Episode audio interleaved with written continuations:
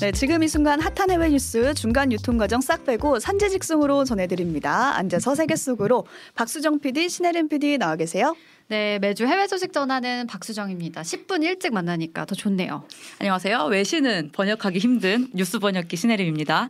앉아서 세계 속으로는 제가 처음입니다. 그렇죠. 네. 뉴스 네. 번역기와 처음 하는 외신 시간이어가지고 좀 좋은 소식으로 문을 열었으면 좋겠는데 그런 하지만 얘기는 아니죠. 어, 조금 무서운 소식으로 음. 첫 번째 소식 전해야 될 것 같아요. 저희 앞토크에서도 어, 예고를 했거든요. 이 얘기했었죠. 네. 지난주에 우리나라 뉴스에 가장 많이 등장한 단어 전창 전청조 다음으로 마약 아닐까 싶거든요. 그쵸. 저도 되게 좋아하던 배우들, 뭐 연예인들이 음. 뭐 마약 의혹으로 조사받는 거 보고 적잖은 충격을 받았었는데 사실 마약 문제에 있어서는 미국이 우리나라보다 훨씬 대선배 아닙니까? 음. 그래서 미국에서는 어떻게 이 문제들을 좀 처리하고 있나 이런저런 기사들을 찾아보다가 이런 기사를 발견을 했어요.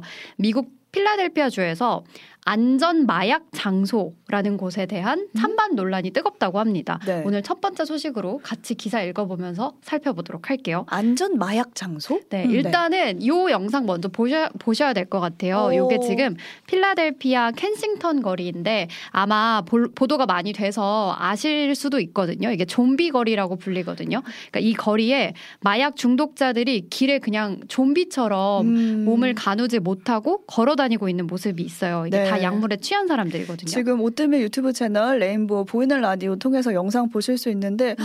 이게 좀비 영화의 한 장면이 아닌가 싶을 음. 정도로 믿겨지지 않는데 이게 현실이 이렇다는 거죠. 맞아요. 저도 보도를 이제 이미지 이렇게 보면서 음. 언젠가 앉아서 세계 음. 속으로 해서 이걸 소개해주지 않을까. 음. 대체 어쩌다 이 지경에 이른 건가 싶었거든요. 그렇죠. 그러니까 미국이 어쩌다 이 지경에 이러는가까지를 이제 얘기를 하려면 조금 긴 이야기가 음, 되긴 음. 하는데 어쨌든 미국인들이 뭐 멍청해서 미국인들이 뭐 특별히 의지력이 약해서 마약을 많이 하는 건 아니고요. 음. 그러니까 쉽게 말씀을 드리자면 미- 우리가 병원에 아파서 가면 진통제를 주잖아요. 그쵸. 근데 미국에서는 그 진통제 안에 마약 성분이 들어 있는 걸 합법적으로 처방을 할 수가 있었어요. 음. 근데 그 과정에서는 뭐 제약회사의 로비라든가 뭐 이런 아. 과정들이 있었고 그래서 사실 뭐 일만큼만 아픈데 10 정도에 해당되는 그런 마약성 진통제를 처방을 받은 거예요. 아, 제약사에서 우리 거 많이 해 처방해줘 그쵸. 이렇게 로비를 한 그렇게 거군요. 위험하지 않 아라고 음. 이제 광고를 했고 그렇게 마약을 처방받았던 환자들이 자신도 모르는 사이에 이제 중독이 되는 거죠. 어. 네, 그래서 최근 몇 년 사이에 뭐 여러분들도 잘 아시는 제약회사 뭐 존슨앤존슨 같은 곳에서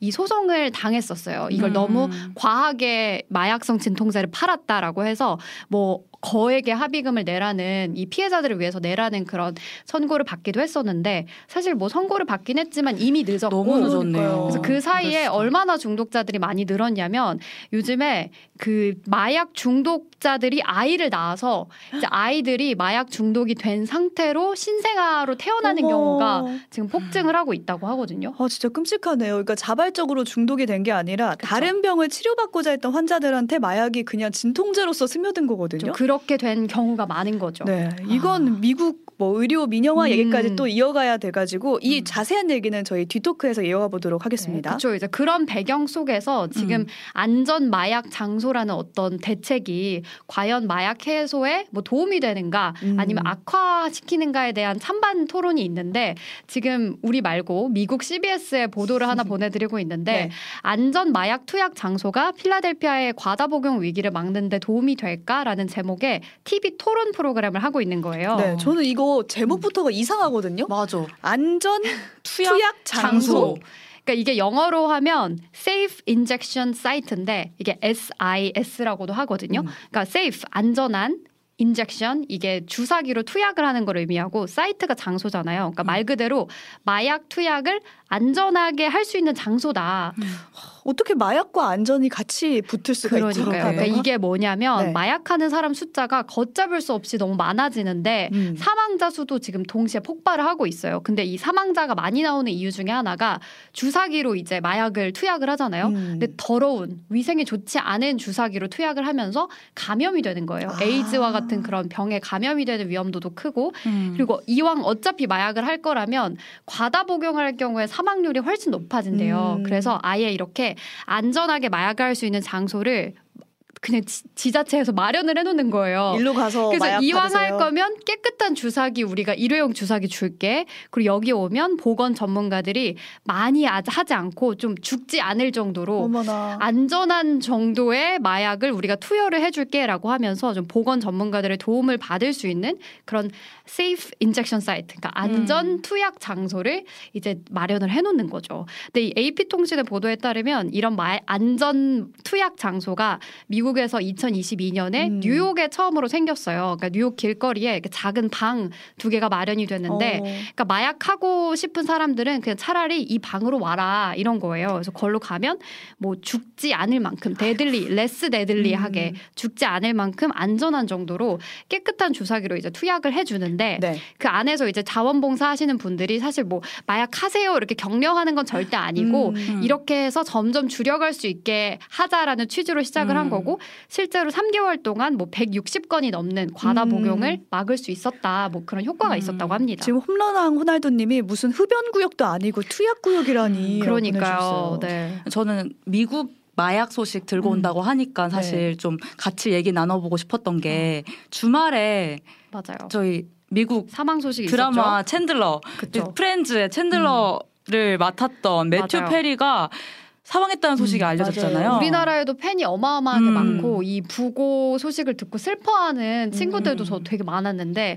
이 매튜 페리가 집에서 익사해서 음. 그 사망했다는 소식이 있었잖아요. 마약과 관련이 있나요? 근데 지금 그 사망 원인은 조사 중이라고 오늘 기사가 음. 나왔어요. 근데 근데 오랫동안 중독 맞아요. 상태였다고. 음. 근데 많은 사람들이 사실 이 사람의 죽음과 이제 마약 중독이 연관이 있을 것이다라고 음. 추측을 하는 이유가 생전에 심각한 마약 중독을 오랫동안 겪고 있었고 어. 본인이 이제 자서전을 작년에 냈는데 그 안에서 본인이 마약 중독을 끊고 싶어서 120억 원 정도의 돈을 쓰고 시간도 쓰고 엄청 노력을 했대요. 근데 이 사람 이 결국 극복하지 못했다. 내가 그렇게 했는데도 극복하지 못했던 아. 이유는 이 사람도 여러 약물 중에 오피오이드 라는 음. 성분에 중독이 되어 있었다고 하거든요. 어, 저는 펜타닐, 뭐 엑스터시 이런 건 들어봤는데 오피오이드? 오피, 오피오이드라는 이제 네. 이 성분을 음. 잘 모르시고 계시다면 정말 다행인 거고 생소하네요. 우리, 우리 나라에서는 아직 이 이름이 좀 생소해서 저도 음. 좀 다행이었는데 말 그대로 미국 전역에 많은 사람들을 죽이고 있는 그런 성분이에요. 어. 그러니까 트럼프 정부 때 아예 이 오피오이드 자체를 국가 비상사태로 선포를 한 적이 있을 정도로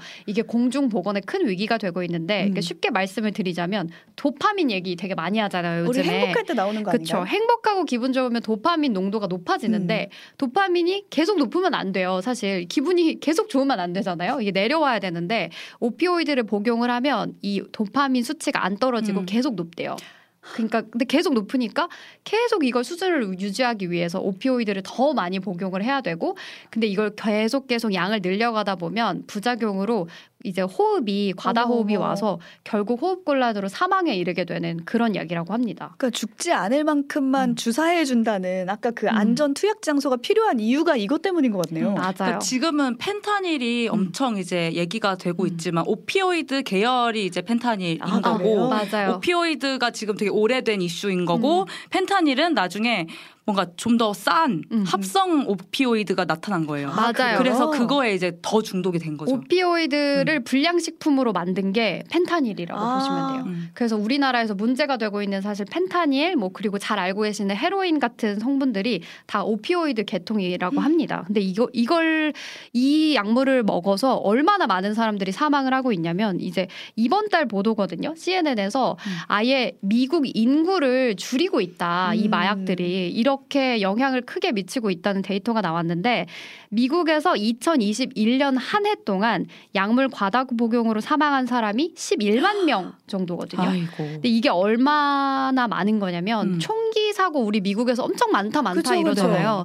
근데 총기 살인 사 사고로 사망하는 사람이 같은 해에 2만 명 정도였어요. 그러니까 다섯 배 이상. 총기보다 다섯 배 많은 숫자의 사람들을 이 약물이 지금 죽이고 있다라고 보시면 되는 거죠. 그러니까 이렇게 약물 과다 복용으로 인한 사망자가 하도 증가하니까 음. 약물 이용 자체를 막는 게 이제 불가능하다. 포기해 거고. 거죠. 네. 아예 그럴 거면 안전 투약 장소를 설치해서 음. 그 사망까지는 안 가게 네. 과다 복용을 안 모두에게 거기는 막자라는 거네요. 그렇죠. 근데 이게 당연히 그렇겠지만 반대 여론이 좀 엄청 많아요. 그렇죠. 우리 집 옆에 그런 장소가 생긴다고 생각해 그렇죠. 보세요. 그러니까 이게 아무리 사람들을 죽지 않게 도와주는 거라고 음. 하더라도 어떻게 인젝션 사이트, 그러니까 마약 투약 장소를 어, 국가에서 마련을 해놓을 수가 있냐? 이거는 음. 마약하라고 부추기는 거 아니냐? 음. 이제 이런 반대 여론이 많아서 실제로 필라델피아에서는 지난달에 의회에서 이거를 아예 금지하기로 결정이 났어요. 불법이다라고 결정이 음. 났는데 그 이후로 이렇게 TV 찬반 토론까지 최근에 일어난 거죠.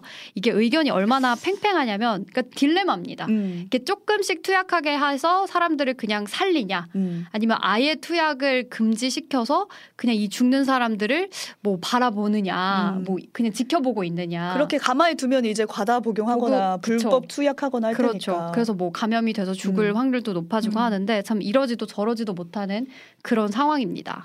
근데 저는 이해는 가요. 음. 이런 지역이 생긴다는 것이 음. 그러니까 사실 성매매도 약간 생각나더라고요. 음. 그러니까 뭔가 바람직하지 않으나 음. 뭔가 걷잡을 수 현실적으로. 없어서 음. 이 상황에서 보호해야 될 부분은 보호를 해야 되지 않나라는 음. 생각을 할 때는 사실 음. 어 뭔가 이해는 된다. 네. 그렇죠. 그래서 저는 그 좀비처럼 있는 아까 그 모습들이 나왔는데 그 중에 한 명이 내 가족일 수도 있는 음. 거잖아요. 그리고 그런 경우가 앞으로 늘어날 테니 음. 이게 결국은 안전 투약 장소가 아니더라도 비슷한 방식의 어떤 방안들이 계속 음. 나올 것 같다라는 생각이 들고 마약 문제의 대선배라고 음. 소개를 했잖아요, 미국을. 근데 우리가 대선배의 길을 봤을 때 정말 참 담하거든요. 진짜 참담하다. 네. 우리는 음. 그 대선배의 길로 가지 않아야 되기 때문에 지금이 정말 중요한 시기다라는 생각을 하게 됩니다. 맞습니다. 네. 다음 뉴스도 미국 소식인데 짧게 가볼까요? 네, 분위기를 좀 바꿔서 음. 지금 방송 라디오로 듣고 계신 분들은 아마 차에서 들으시는 분들 많을 텐데 음. 제 양옆에 계신 이 두 분도 회사 올 때 운전하시죠? 네, 차 타고 그렇습니다. 다닙니다. 아, 네, 안 저도. 힘드신가요? 힘들어요. 매번 긴장되고 땀나고 네. 기름값도 부담되고. 어, 그렇게 힘드셨다면 제가 이사 갈 만한 집을 좀 봐뒀습니다. 이 도시로 이사 가는 걸 추천을 드립니다. 네, 네, 어딘가요? 미국 애리조나 주에 차를 전면적으로 다 금지시킨 동네가 있다고 하는데요.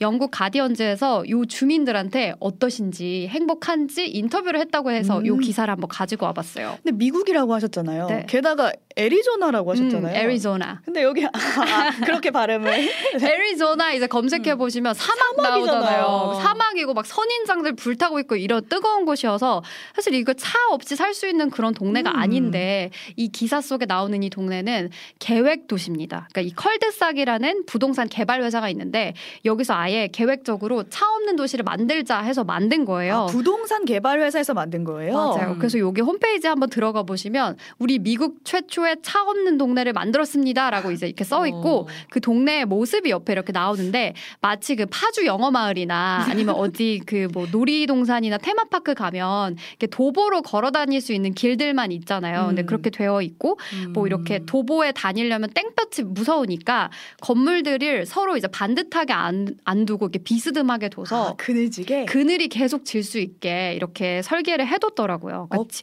지중해 도시에서 영감을 받아서 이렇게 만들었다고 합니다. 아, 음. 그냥 그야말로 정말 걷기 위해 음. 계획된 계획 도시 같은데 맞아요. 그늘이 쭉 있다면은 뭐 근거리는 걸어갈 수 있겠는데요. 음. 근데 다른 도시로는 어떻게 이동을 해요? 아, 그러니까 어떻게 이동할까요? 여기서 다 알려주고 있는데 이 회사의 모토가 일단은 걷게 하, 하는 게 목표다 우리는 음. 이렇게 얘기를 해요. 당신이 어떻게 이동하는지가 당신이 어떻게 사는지를 결정한다라고 음. 하면서 말씀하신 것처럼 다른 도시로 갈 때는 이 지자 이 공동 커뮤니티에서 그 우리 요즘에 우버 같은 공동 시- 차 공유하는 그런 서비스들 있잖아요. 근데 그렇게 빌려놓은 차 들을 같이 쉐어해서 좀 무료로 혹은 아. 저렴한 가격으로 이용을 할 수 있고 자차가 아니고 그렇죠. 자차가 아니고 차를 소유할 수는 없고요. 음. 그리고 자동 자전거를 천 대 이상 이제 가지고 음. 있고 또 우리 전동 킥보드 음. 이제 수백 대 여기에다 주차를 해뒀다고 하고 또 여기에 들어와서 입주를 하면 지하철 근거리로 가는 지하철도 무료로 이용할 수 있게 해준다고 합니다. 그러니까 뭐 다른 데로 이동하는 건 그렇게 무리가 없고 음. 요 안에서는 또 뭐 병원이나 마트나 뭐 레스토랑이나 피트니스 센터 이런 데는 어떻게 가냐. 음. 제가 말씀드린 이 모든 시설이 이 안에 도보로 5분 안에 갈 수 있도록 다 마련이 되어 5분 있다고 안에? 합니다. 야 이게 계획이 그럼 돈이 엄청 많이 들어. 이게 파리 같은 경우는 뭐 자기 이제 지자체에서 음. 아예 이제 차 없는 도시로 만들겠다 음. 이렇게 하지만 이거는 아, 아예 개발부터 맞아요. 그러면은 집값이 어마어마할 이. 기획자도 이게 이렇게 크게 성공할 줄은 몰랐대요. 아, 그래요? 근데 코로나 시기를 거치면서 재택근무가 대중화가 되면서 생각보다 인기가 엄청 커졌다고 합니다. 음. 이게 지금 월세도 여기에 이제 표시가 되어 있는데 가장 저렴한 방이 어 원룸 그러니까 스튜디오가 한 한화로 700 야, 700이래. 170만 원 정도 되고요. 네. 그러니까 방 3개짜리 집이 가장 큰 평수인데 월 한 430만 원 정도 어, 되거든요. 생각보다 괜찮네요. 그러니까 그렇게까지. 비싸진 않네. 저희가 다른 나라는 것보다. 이거보다 훨씬 비싼 어떤 월세 많이 내긴 혹시 하니까. 몰라서 여기 홈페이지 가봤더니 한 달 스테이도 할 수 있대요. 오. 그래서 약간 여행지로 여행할 겸 오시는 분들도 있을 것 같아요. 근데 지금 36명이 실제 입주를 하고 있는데 음. 1000명이 더 입주할 예정이라고 합니다. 인기 많을 것 같아요. 인기 많아요. 네. 근데 여기 CEO가 그 미국에 살면서 이분이거든요.